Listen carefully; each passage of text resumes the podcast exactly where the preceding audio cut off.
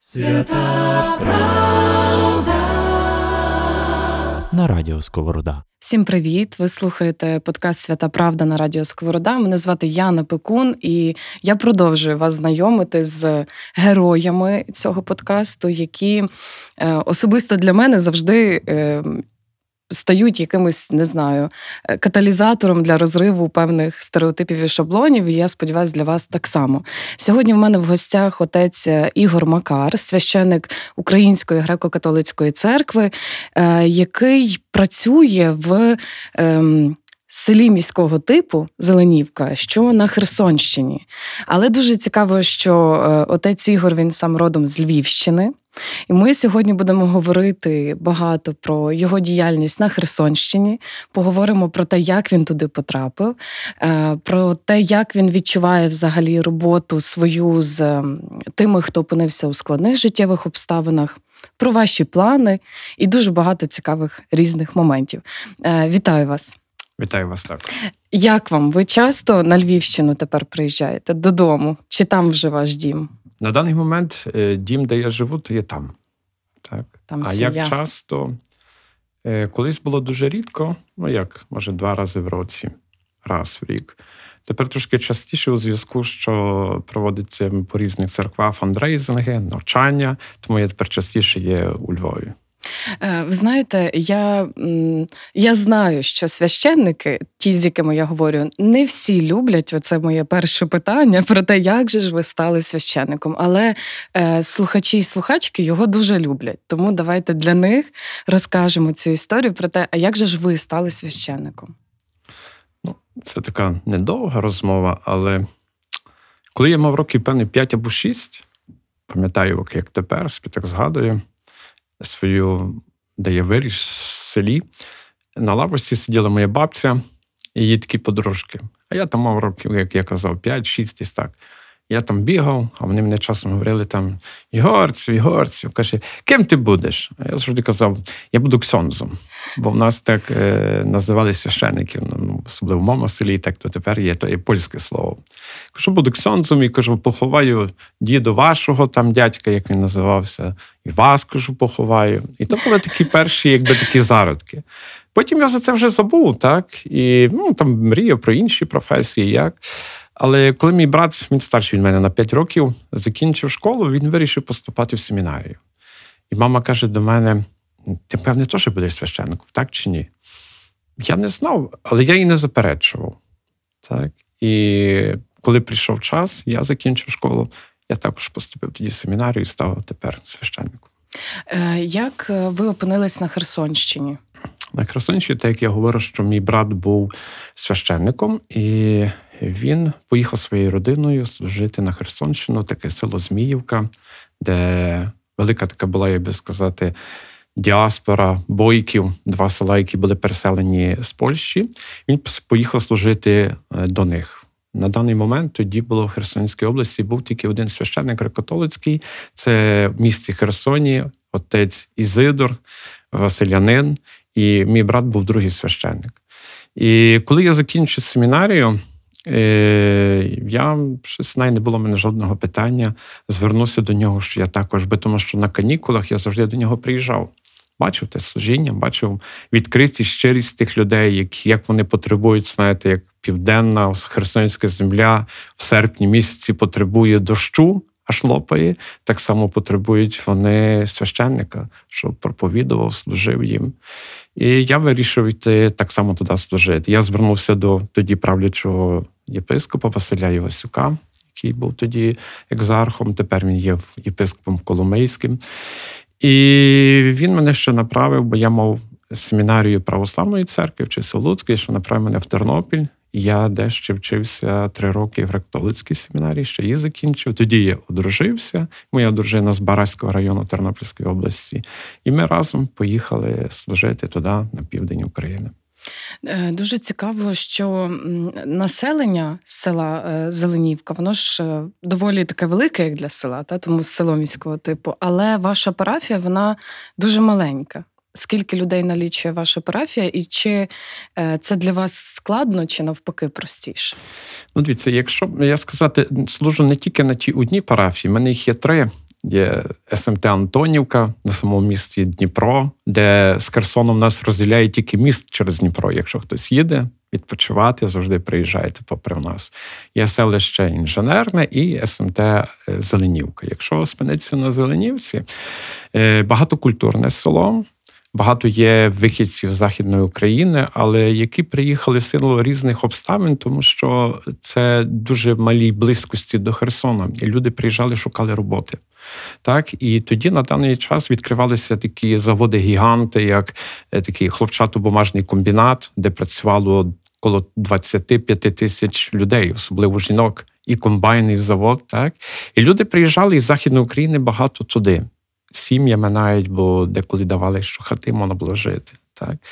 І коли ті перші наші люди, вони коли було відродження греко-католицької церкви, тому що там церкви і московського патріархату вони були всі закриті, в більшості своїй, вони починали шукати своє. І от як я казав, отець Ізидор, який служив на Україні Херсона, там дали ділянку, і він служив такому вагончику де казали, якщо цитувати слів слова автора, е, казали, там на Таврическому дуже крутой бомж живе, он має свій вагончик.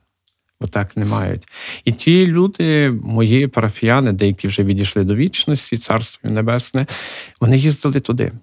І коли я вже молодий священник прийшов туди, і вони просили владику, давайте в нас щось організуємо, якусь парафію. І тих перших парафіян моїх було троє.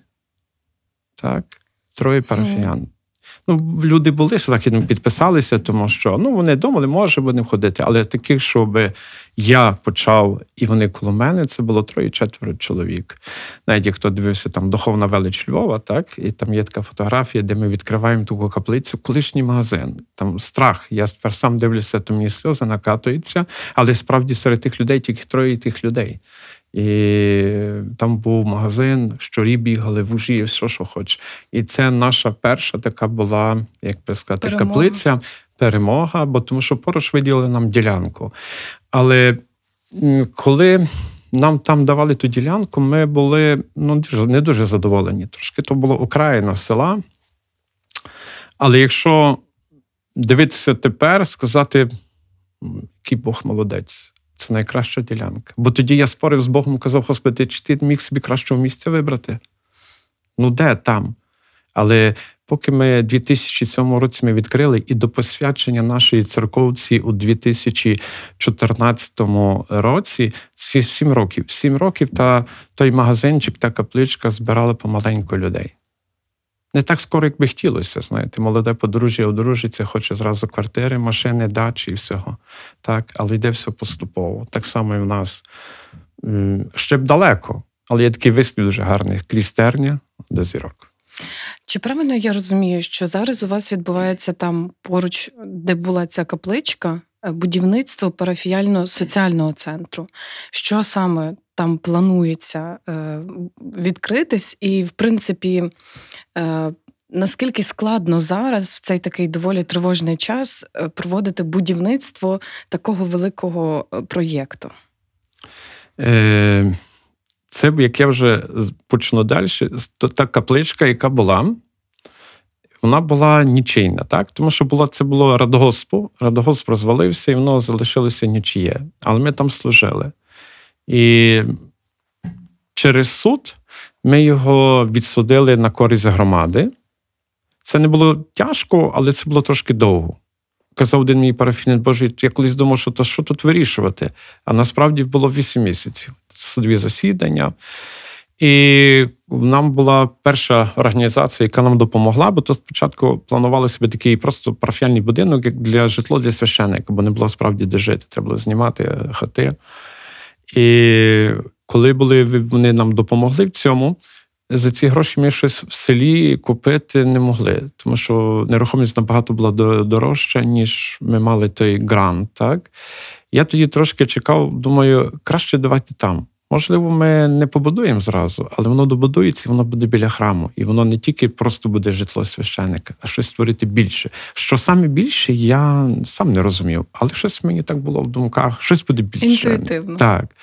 І коли ми вже отримали всі документи, церква потребі підтвердила, що вони зачекають, хай я вже там закінчу документами, бо було страх мені трохи щось почати, а потім хтось нас забере, тому що в нас немає документів.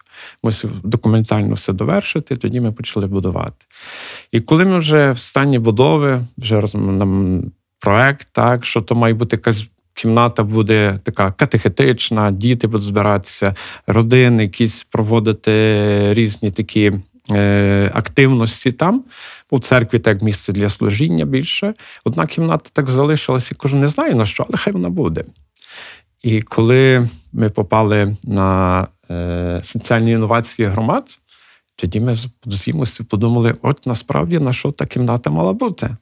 Там має бути соціальна швейна майстерня. На даний момент тоді так були, ми мали грантові кошти, е, потім ще нас підтримали. Зараз на даний момент дуже є важко з тим, тому що почалася війна, почалися зараз переселенці, е, і фонди різні вони вичерплюють свій ресурс. І ми зараз навіть я з тією місією, що їздимо більше по західній Україні до різних наших парафій, до різних друзів з таким фандрейзингом, щоб добудувати цей наш центр. Надію, вже в принципі 90% роботи є зроблено. Ще небагато, ще один крок. І надіюся, з Божою допомогою, що можливо буде в серпні місяці.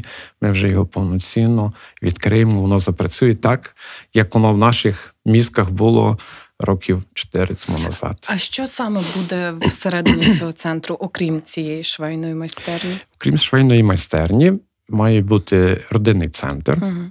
То навіть ми вже зразу давно колись думали так. Вже, в принципі, всі для того активності, що там були, в нас вже є.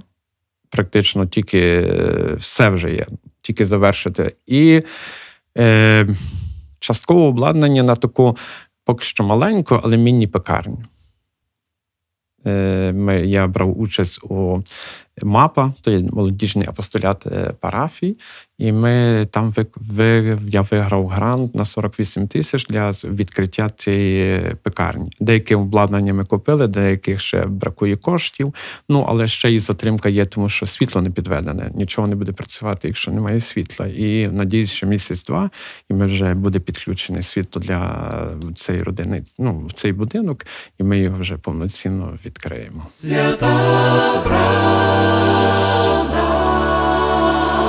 на радіо Сковорода. Перш ніж я розпочну вас розпитувати про те, чому так багато участі в цих всіх грантових історіях, ви шукаєте можливості, що саме вас спонукає до цього. Хочу все ж таки поговорити більше про цю швейну майстерню. Я знаю, що зараз вона розміщена просто у вас вдома. Разом з тим, у вас є четверо дітей. Е, І не уявляю, поки що собі хочу, щоб ви розказали нам, як це відбувається, як ви помістили всі ці свої великі проєкти життя в один будинок власний. Е, Знаєте, взяти так предісторію, з чого то все почалося, тому що йшло так більш-менш все рутинно, будувалось, служилось, церква, тем. Але потім щось ми почали більше дбати, тому що щось за соціальне, так? Бо тому що люди на півдні чи на сході вони не мають тієї традиції, що то кожної неділі прийшов до церкви, відійшов, можливо, часом достукатися. І більше я бачу дуже є той добрий інструмент достукатися до їхнього серця, показати їм в Бога Бога у тих добрих вчинках, так через любов, через допомогу, через різні соціальні речі, які ми робимо, так щоб бо дехто є зневірений, а коли ти до них приходиш і щось приносиш просто поїсти, так чи добрим словом, то в людей капають сльози. Знаєте, особливо навіть на святий вечір ми розносили е, ті такі обіди, котю. Прості речі, але люди, коли виходили, бачили коп їх сльози, тому що їх діти рідні не відвідували, а тут прийшли до них з церкви. А почалось те, що як я собі задумався, думаю, ну. Кошти можна знайти на соціальне служіння, там, там допомогти. Ми служимо на таких місійних теренах. Але я хотів, щоб люди От ті, що до мене приходять до церкви, ті, що мене слухають, ті, що я їм говорю про любов, про соціальну відповідальність, співстраждання своїм братом, наскільки вони є відкриті, допомогти своїм, не десь комусь там. І ми поставили, я замовив таку скарбничку, скляну і написав пожертва для потребуючих СМТ Зеленівка. От. Дуже просто. Я казав, хай буде то небагато, але це буде ваше для них. Ви знаєте, люди почали відгукуватися. І з тієї скарбнички я знав, що це недостатньо, тому що зростає більше, коли я почав більше відвідувати, бачити, як ті люди живуть, так почав шукати ще інші ресурси. Але мене стимулювало, що люди не є осторонь що вони в тому беруть участь. І тоді давай я для себе відкривати щось більше, де можна ще більше черпнути якісь певні знання. Ну і тоді так в Фейсбук-сторінці на потрапив на Львівську освітню фундацію, і вони тоді набирали, як я казав, соціальні інновації громад. Ну, там такий пункт, як я заповняв, чим більше. Ну, я відштовхувався, що ми вміємо робити. У мене дружина є швея і закрійник. Думаю, щось брати нове повністю для нас невідоме. Треба, то дуже дорога буде тяжка. А так вже вона теорію все знає і має практично трошки практики. Тільки трошки ще вкласти в себе, і ми можемо скоріше піти зі стартом, ніж ми десь будемо починати з нульової точки. Так? І ми тоді записалися і взяли участь у тій програмі, де ми виграли грант. В нас повірили, а воно є, знаєте, таким стимулятором. Якщо тобі хтось повірив, хтось тобі допоміг то ти мусиш не підвести їх, в тебе повірили. І давай все робити. Ну, коли ми виграли, дали нам, е, купили ми обладнання, то не тільки від тоді від ЛОВ, тепер Українська освітня платформа, а також і ще нам допоміг Caritas України е, через Одеса Карітас. Де теж частину гранту дали теж на машину, е, бо то була вишивальна, а тут була така, щоб шити, але вже професійна. Але будинок ще не докінчений. Ну, Я все звіз до себе додому.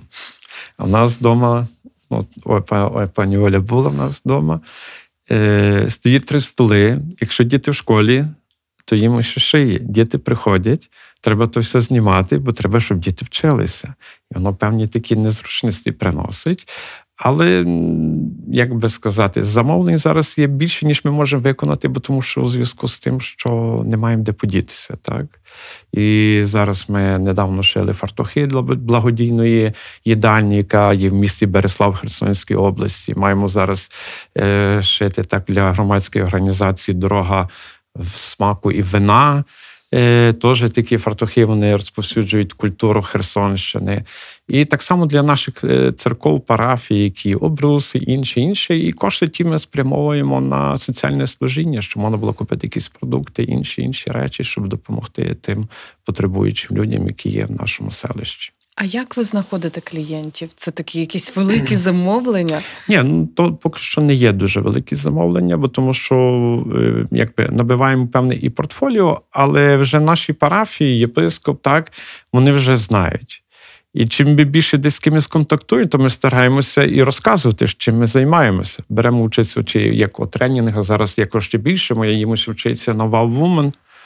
І мусить їздити, я лишаюся вдома з дітьми, і так само вона ще катехит в вчиться заочно. І так ну кажу, трохи такий рік є тяжкий, але приємний. Трансформаційний кажуть так, тепер. Так. Ну тому що я і вона, ми ще виховані в Радянському Союзі. Я в 79-му році народився. Ще 10 років я прийшов в Радянський Союз. І деколи в мене є в голові ще сидить, знаєте, то такі певні стереотипи. І через те навчання, бо перш за все, треба було подолати страх свій. Бо деколи, якщо ти сам в себе не віриш, ну ти як хочеш, щоб хтось в тебе повірив, так? Але це не випадковість, як на мене, те, що саме ви наважились додатково піти вчитись для того, аби зробити більше в своїй громаді. Так роблять далеко не всі, і це теж е, річ. Ем яку я хочу розповісти більшій кількості людей, бо є різні священики, як і різні просто люди. Ми всі різні. І до нас в подкаст Свята Правда приходять ті, які хочуть змін, ті, які е, сміливі, ті, які наважуються, ті, які долають дуже багато перешкод, але вони не зупиняються при цьому всьому. І е, часто вони дуже скромні всі. Ви, напевно, слухали наші епізоди, і ви теж так само говорите про це, ніби. Як про щось нормальне. Це дуже класно, але насправді більшість тих, яких я знаю, священників, вони не прагнуть так багато. Їм достатньо того, що вони виконують в себе на парафії, достатньо просто служіння такого в прямому значенні слова. Е, і це те, що вас відрізняє від решти. Тому мені здається, цей позитивний приклад він повинен бути такий, я не знаю, визнаний самими священниками, бо ви всі дуже скромні, і це приємно теж. Але знову ж таки, я так мушу підкреслювати це, бо це для мене те, що найбільш цінно. Я е, все ж таки запитаю вас про те. Чи не було вам страшно починати такі зміни великі. Бо це зміни, е, ти ніби йдеш вчитись десь, ніби отримуєш якийсь грант. В тебе зростає рівень відповідальності. Ти починаєш розуміти відповідальність не тільки за себе, а й за мешканців та мешканок своєї громади. Е, і, можливо, в якийсь момент був у вас страх або бажання здатись, зупинитись, сказати: ну, така ситуація в країні, ну яке там будівництво, які там соціальні підприємництва. Чи ви так націлені були до кінця йти. Що вам допомагає йти цей шлях? Ну, перш за все, вам скажу, допомагає моя сім'я, моя дружина. Якби вона мене не підтримувала, це було мені набагато складно. Коли ти повертаєш себе додому, і щось може не вдалося, і хтось тебе підтримує, що вдасться, можливо, таке є, то воно підсилює тебе, так? А коли б ти повернувся додому, і жінка не підтримала, сказала, на що на тобі взялася, і ти нас пхаєш, було би важко. Перш за все, підчеркнула дружина, сім'я, які на є однодумці. Е, Було страшно йти вчитися. Були такі різні думки, та я вже на що мені здалося, що служиш та й служи. Але якщо я бачив, що хотів я щось хочу зробити більше для громади, щось повинен щось трошки відкрити, ще щось більше для себе, щоб передати їм. Тому що де ми, де наша церква побудована, я кажу, такий є певний такий злам епох. Тут і такі будинки дуже будовані від 90-х, так, 2000-х, дуже гарні. А тут такі будовані будинки, ще колишні тюремщики, які будували такі, як наші кажуть, бараки, і люди там живуть бідненько живуть, тяжко, тяжко працюють. І їхні діти є багатодітні е, діти, діти, які приходять просто наші сходи нашого храму, це був їхній ігровий майданчик. І мені було дуже важко їх було затягнути на службу Божу чи інше, того не розуміли. Але через такі моменти, що з дітьми, навіть майстер-клас по вишиванці, майстер-клас там по виписці, їх дуже затягувало то. І враз, власне, в цьому ще щось складав про Бога. так? І така певна катехізація. І так само, щоб щось допомогти комусь, бо якщо в мене руки будуть падати, що говорити про людей? Зараз є відповідальний момент, коли ти мусиш бути поруч з людьми. Вони дивляться на тебе, так? Як ти їх ведеш, то вони йдуть за тобою. І тому я мусив не здаватися. Хоча багато противоріч всередині себе я ну, є і є, тому що я так само людина і маю певні страхи. І переживає, є кожен щось переживає, але е, треба вірити, що все вдасться. Бо найлегше сісти, нічого не робити і казати все погано.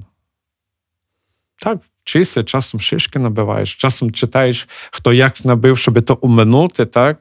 Тому ж багато спілкуватися. через ті навчання, що велике є спілкування з іншими, хто займається чимось подібним, як вони цей шлях проходили, вивчаєш їхній досвід і дивишся, що ти не один.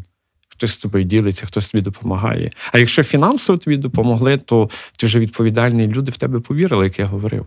Мені було, наприклад, дуже важко, як я щось не зроблю. Люди дали мені, доповірили, а я собі просто так проігнорую. Це, знаєте, є е, ця про притча про таланти, де один використав, заробив, другий, а третій взяв закупав. І сказати, на ти забирайте.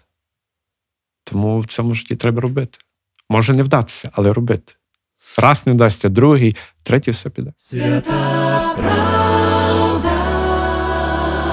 на радіо Сковорода. Я дякую вам за те, що ви ділитеся такими своїми внутрішніми інсайтами, бо це, як на мене, одна з найбільших цінностей цього подкасту. Бо, можливо, нас слухають ті священники, які хочуть щось починати робити більше, аніж вони робили до цього. І це однозначно може бути мотивацією і історією якогось такого, не знаю, досвіду. справжнього, не тільки ж про успіх, а й про страхи і про невпевненість. Я завжди хочу поговорити про складні життєві обставини з тими людьми, які працюють з такими сім'ями. Як ви думаєте, от е, допомагаючи сім'ям, особам, які перебувають або опинились у складних життєвих обставинах, чи ви винайшли для себе якийсь алгоритм допомоги їм такий, який допоможе їм вийти з цього стану? Тому що часто допомагаючи таким е, людям і сім'ям ми просто підтримуємо їх на цьому етапі, але ніяк не стимулюємо їх до змін. Тому що це такий двосторонній процес. Але мені дуже цікаво, як ви працюєте з ними, чи не виникає у вас демотивації від того, що можливо хтось не міняється. Як взагалі у вас це? Ну, дивіться, є кожна її родина, так є з різних причин опинилися в тих складних життєвих обставинах. І хтось справді просто їм так добре. І помагай, не допомагай, приніс та й добре, так. І вони навіть, що би ти не робив, вони, в принципі, не хочуть звітом виходити. І це прекрасно, це є зона комфорту, і нічого можливо можна не можна зробити. Але якщо не можна з ними, якщо в них є діти, то треба е, з дітьми наголос на дітей. Чому я і так само говорив, що можливо ті, що діти коло нас, коло храму, чи в нас є, що батьки може там прийдуть до церкви, хідав на Пасху, десь постоять збоку, але я можу знайти вплив на дітей. Щось вони докладуть, але щось ми вкласти, щоб їх вже змінити. Наскільки можливо. Так? Бо є сім'ї з різних причин, що опинилися, тому що тато покинув. Наприклад, у нас є одна родина, що ми допомагаємо, і мене тішить, що коли вони це прикро, але так воно мені говорять люди, що чоловік і жінка жили, вони мали 5, 5 чи 6 дітей і трошки вживали алкоголь. І коли дружина померла, чоловік лишився сам і став хорошим батьком. І стало все, все направилося кращу сторону. Це прикро, так? Краще б вона б жила і була б матері, але є таке. І, в принципі, мене це спонукає допомогти, коли я бачу, що зміни. Батько старається, батько працює, так. І так само ті соціальні підприємства, які ми хочемо вже створити, ну, щоб воно вже запрацювало так, як я собі бачу, щоб долучити до роботи цих жіночок чи, чи чоловіків до праці. І так само мотивувати, щоб вони, можливо, самі щось створювали.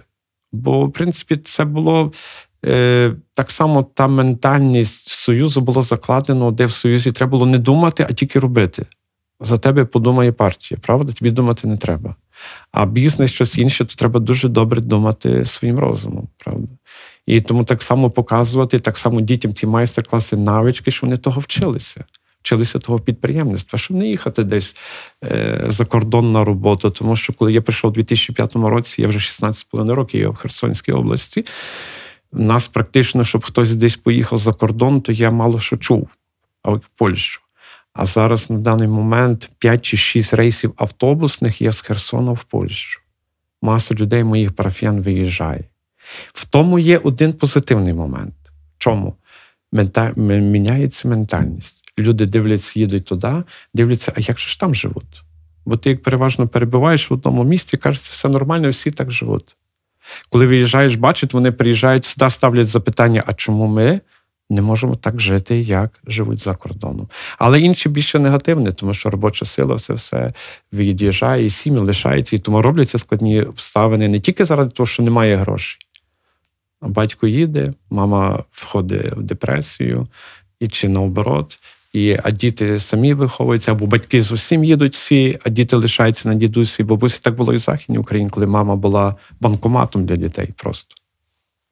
Тому, власне, і стимулювати тих людей, вчити їх, тому що вчити ніколи, вчитись ніколи не є пізно. Давайте ще можливо поговоримо про відмінність або подібність регіонів, бо ви народились на Львівщині, тепер живете на Херсонщині. Очевидно, е, ну ймовірно, що ментально люди відрізняються там. Чи це неправда? Правда відрізняється. Правда. Розкажіть так. відмінність. Хоча, е, як би сказати, ми єдина Україна. Але є велика трошки різниця. Вона, можливо, трошки звужується, але ще досить далеко ментально, де я буду говорити тільки за Херсонщину, бо я є звітом. Я решта міста міг бути проїздом і з Галичиною. Як приїхав туди з дружиною, моя дружина з Баража, з Баразького району, вона каже: я колись собі не ставила уваги, я думала, що греко-католицька церква по всій Україні, більше жодних церков немає. І коли ми приїхали, вона побачила зовсім інакше. І перше різдво, яке ми просинаємося від того, що ріжуть дрова. Не колядують, а ріжуть дрова. Пилка гуде. І це для мене було для хлопця, який з Галичини, це було надзвичайно тяжко. Я то не міг пережити. І так само для неї, як Різдво і різати дрова. Так само другий момент, що коли мій брат мене привіз туди, Антонівку, і каже, ти будеш тут служити. Та я кажу, добре. А ну, де церковці? Я собі не малював, що там має бути якась дуже церква велика, ну хай покаже така капличка. І мене привозить просто такі хати, яка має там 6 на 6, з глини змазана, дві кімнатки, така 2 на 3 і трога 3 на 3. І для мене знову це було як в хаті. Моя бабця казала, в хаті моляться тільки, ну так, інші якісь секти. Ну, але тяжко було, але ми один одного підтримали і йшли далі.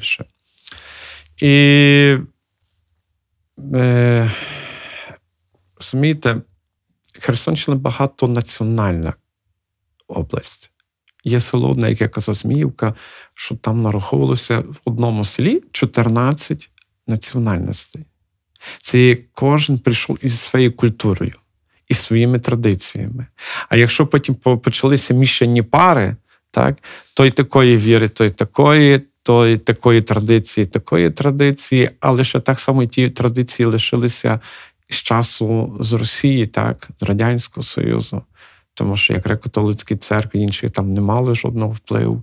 І е, культурно так само дуже малий був відсоток, і люди не відрізнялися. Хоча, я скажу, 14-й рік, так, коли була загроза вторгнення з боку Криму, е, я, можливо, люди виступили молодці дуже гарно, але, ну, можливо, вам скажу, що був певний відсоток таких і великий відсоток, що просто так промовчали.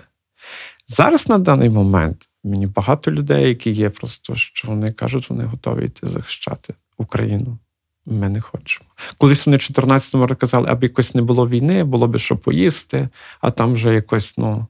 То вже тепер вони кажуть, ні, ми б хотіли би захищати. Хоча, коли до мене приїжджали журналісти, я їх обвозив в Херсон і завжди наголошую, що дуже гарно поїхати з великою повагою до Львова. Львів, подивитися, теж так можемо зробити. Але я закликаю своїх людей, свої парф'ян, давайте творімо Львів у Херсоні, щоб зі Львова хотіли приїхати до нас до Херсону.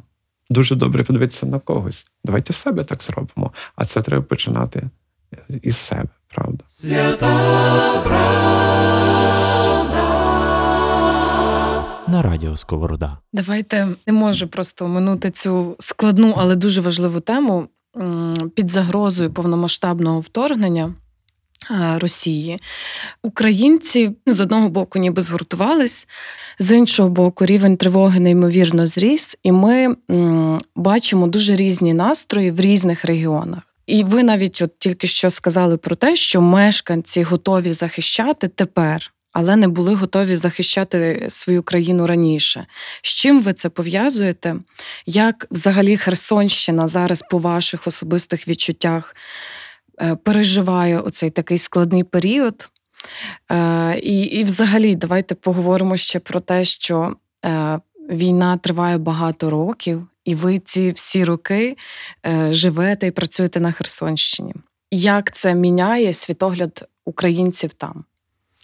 Ну, я хочу, щоб поправити себе, щоб потім будуть так слухати на Херсонщині, скажуть, як ми ж не хотіли захотіли. Просто, можливо, тепер більший відсоток, який буде захищати. Так Тоді так само це було, тому що я пам'ятаю тоді, коли ми в 2014 році моя їмось завжди мріяла, коли ж то в Ленін впаде в Херсоні.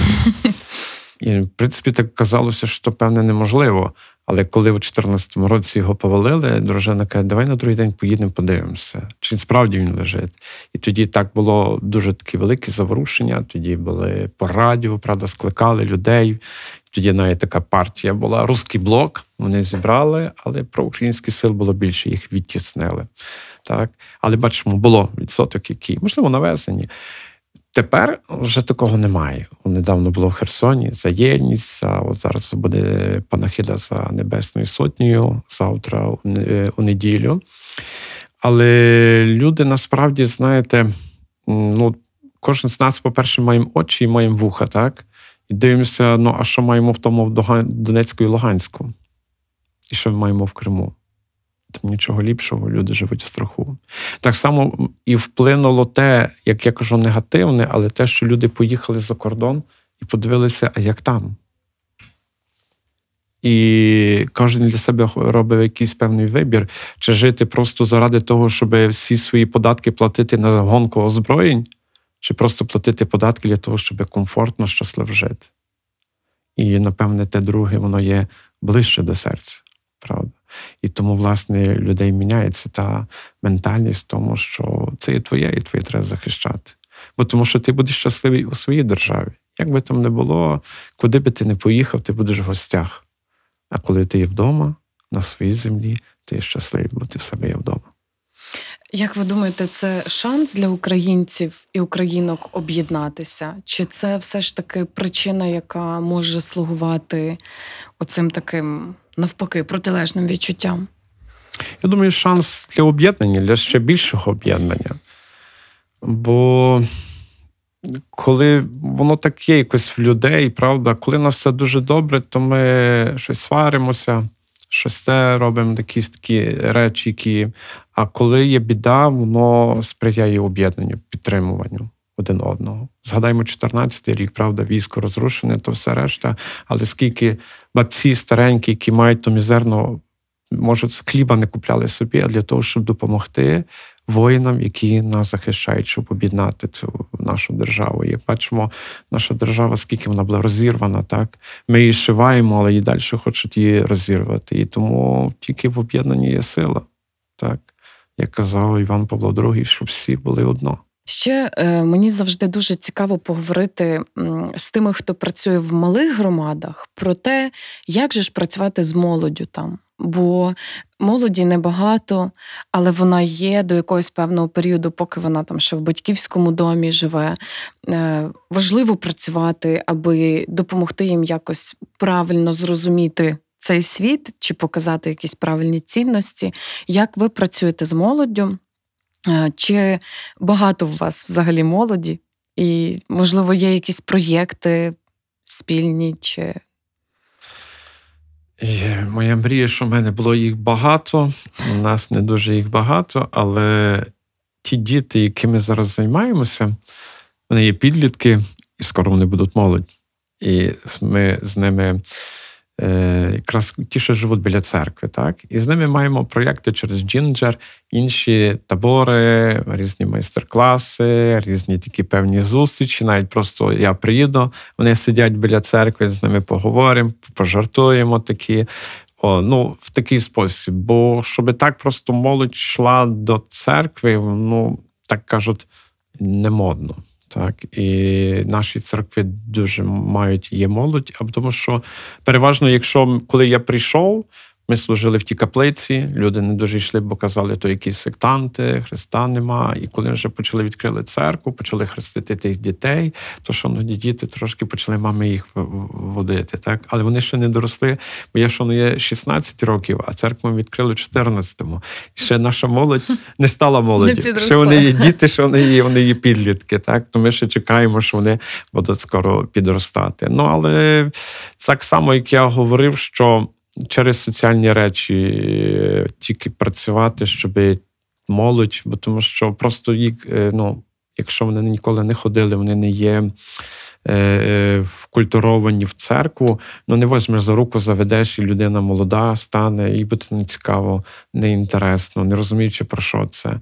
А можливо, через різні такі речі, працюючи з ним, тому я зараз я став капеланом пласту Херсон, так, для того, щоб от тих дітей, поки вони ще в нас є, щоб залучити в такі різні патріотичні організації, які працюють з молоддю. Я не маю достатньо кваліфікації як такої, а щоб вони, е, будучи їх туди, щоб перш за все, щоб вкласти їм і українство, так. Щоб вони розуміли, хто такі українці, і що вони є українцями. Тому навіть я кажу, наша соціальна швейна майстерня, ми стараємося щороку е, пошити чотири вишитих сорочки і подарувати дітям у тих складних життєвих обставинах, де матері не можуть просто хочуть, але не можуть, не мають змоги купити їм, щоб вони мали ту сорочку і вдягали. І це є вже якась певна приналежність, що ти є українець. Навіть просто через дрібницю, через ту сорочку. Дуже гарно. Чому саме вишиванка? Щоб традиційність, оці такі Так, цінності. Так, так, цінності вкласти, і вони приходять, вони бачили, як і ми майстер-класом церкві робили. Ми ще не, ну, не маємо де приміщення, і їм ми спроводили як майстер-клас, завжди розказує і про вишиванки, звідки вони зародилися, е, історії вишиванки навіть на Херсонщині, бо тому що люди різні приїжджали і привозили свої певні ну, орнаменти, які є. Ну і щоб е, через цей навіть такий просту річ. Але що вона вже до школи, та дівчинка, яка мріяла, піде у нашій вишиванці, що вона буде українка. Дуже гарно. Для мене ваша історія е, вона звучить як така партнерська пара, от ви і ваша дружина, е, які в душі є насправді підприємцями. Е, Зробила це все через призму цінностей, якихось правильних принципів, з правильним настроєм. Ви себе вважаєте підприємцем? Зараз. Ну, зараз ще певне ще ні, хоча до цього йду. До цього йду. Ну, е, якби хотів би це. Не просто е, якби бо соціальний бізнес це і все бізнес, так? Це є гроші. Але куди їх потім спрямовувати, так? І, власне, для цього родинного центру, бо, наприклад, я дуже багато хотів би десь дітей завести, показати. Вони ніколи вони на море навіть, можливо, не всі їдуть, так, хоча море 100 кілометрів, завести їх десь Західну Україну в гори. І я просто не маю можливості, і батьки їхні не мають можливості. І через це підприємство, що могли б це зробити, щоб показати для дітей щось більше. Які ваші великі цілі? Три найбільші, про які можна розповідати? Я, е, так я говорив, бачу ту свою церкву, бачу той будинок, де там жваво, як кажуть, жива парафія, кипить життя, один одному допомагає. Щасливе наше те селище і щаслива наша Україна. Ми бажаємо вам реалізувати всі ваші найбільші мрії. Будемо спостерігати за вами і е, впевнена, що ми будемо підтримувати вас, коли будемо розповідати про е, ваші соціальні підприємництва. У вас буде їх, напевно, не одне. Е, Я впевнена, що до вас будуть приходити правильні клієнти, які будуть допомагати розвивати ваш соціальний бізнес для того, аби він допомагав іншим людям. Дуже раді вас бачити на Львівщині. Приїжджайте частіше і бажаємо вам е, успіхів в усіх ваших починаннях. Так само я від себе я вас запрошую на Херсонщину. Це є дуже багатий край і на історію, і на різні пам'ятки, і І на смачні продукти. і на смачні продукти, але я так вам скажу: єдину Херсонщину омиває, можна сказати, три моря. Знаєте, які? Ні, розкажіть нам. Чорне море, Так, Азовське море Так. І Каховське море, Каховське водосховище, ага. яке з Дніпро, ну кажуть, на нього Мгм, море. мгм. Так? Ну, навіть ті два. Все рівно нема жодної області, щоб Так. два моря омивало. Це і Херсонська область, яка багата. Просто, можливо, трошки докласти зусиль, щоб зробити це все туристично привабливим. І тому, що їздити по світу, нас набагато є краще. Просто ми деколи цього не бачимо.